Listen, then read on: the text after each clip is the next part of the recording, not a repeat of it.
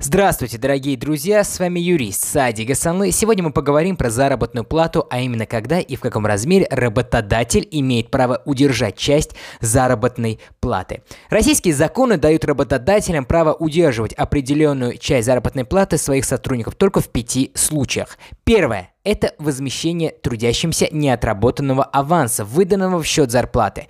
Второе. Возврат излишне выплаченных сумм, чтобы были выданы работнику из-за бухгалтерских счетных ошибок. То есть, если бухгалтер накосячил, то как бы это его не проблема, а ваша получается. Либо в случае, когда доказана вина определенного сотрудника. Простое невыполнение норм труда.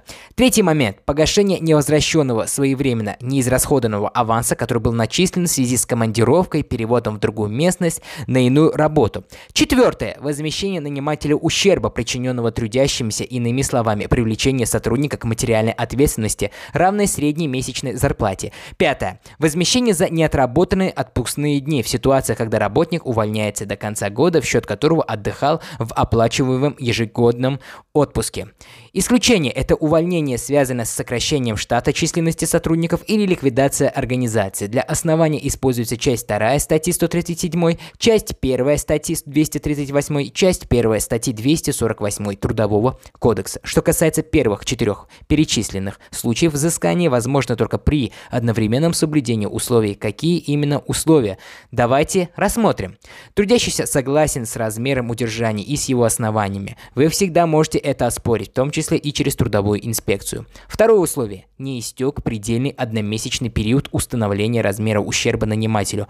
Возвращение аванса неправильно начисленных сумм, либо погашение задолженности перед работодателем. Если хотя бы одно из перечисленных условий не выполнено, то взыскать определенную часть заработной платы возможно лишь через суд. Также удержание конкретной доли зарплаты является прямой обязанностью работодателя.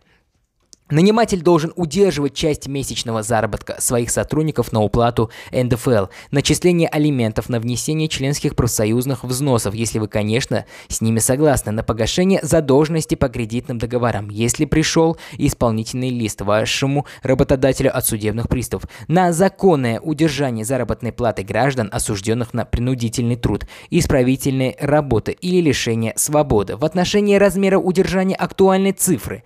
Давайте их перечислим перечислим, какие актуальные цифры у нас вообще при удержании используются. Для общих случаев не более 20% от каждой месячной заработной платы, если удержание производится по случаям, предусмотренным федеральным законодательством.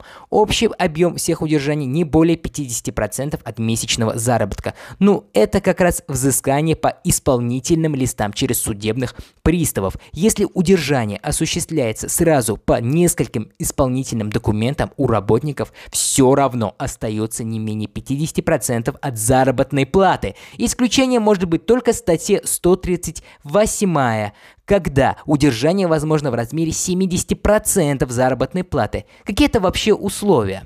Отбывание исправительного труда, уплата алиментов, возмещение вреда гражданам, потерявшим по вине работника-кормильца, возмещение вреда здоровью другого человека. Это все касается рамки уголовной статьи, то есть у вас есть какой-то штраф по уголовной статье. Возмещение вреда последствий преступления, совершенного данным сотрудником. Граждане Российской Федерации могут законно добиваться уменьшения объема удержания из-за зарплаты в случаях, если наниматели по ошибке или в личных интересах удержал из заработка большую сумму, чем то положено по закону. Какими способами можно, в принципе, добиться справедливости? Подать своему работодателю заявление о возврате лишнего удержания из зарплаты. Документ можно составить от руки в произвольной форме. Второе. Направить подобное заявление в трудовую инспекцию, либо в профсоюз, либо в прокуратуру. Третье. Самое эффективное – это обратиться в комиссию по трудовым спорам или в суд. Вообще самый эффективный – это суд, но чтобы обратиться в суд, вам нужно пройти две инстанции или можно даже три. Первая инстанция – напрямую попробовать договориться через работодателя официальным заявлением. Вторая инстанция – написать трудовую инспекцию. Третья инстанция – написать в прокуратуру и дальше, если вам навстречу не пошли и вам не помогли решить проблему, только после этого вы можете обратиться в суд. Большое спасибо за прослушивание. С вами был юрист Сади Гасанлы. До новых встреч.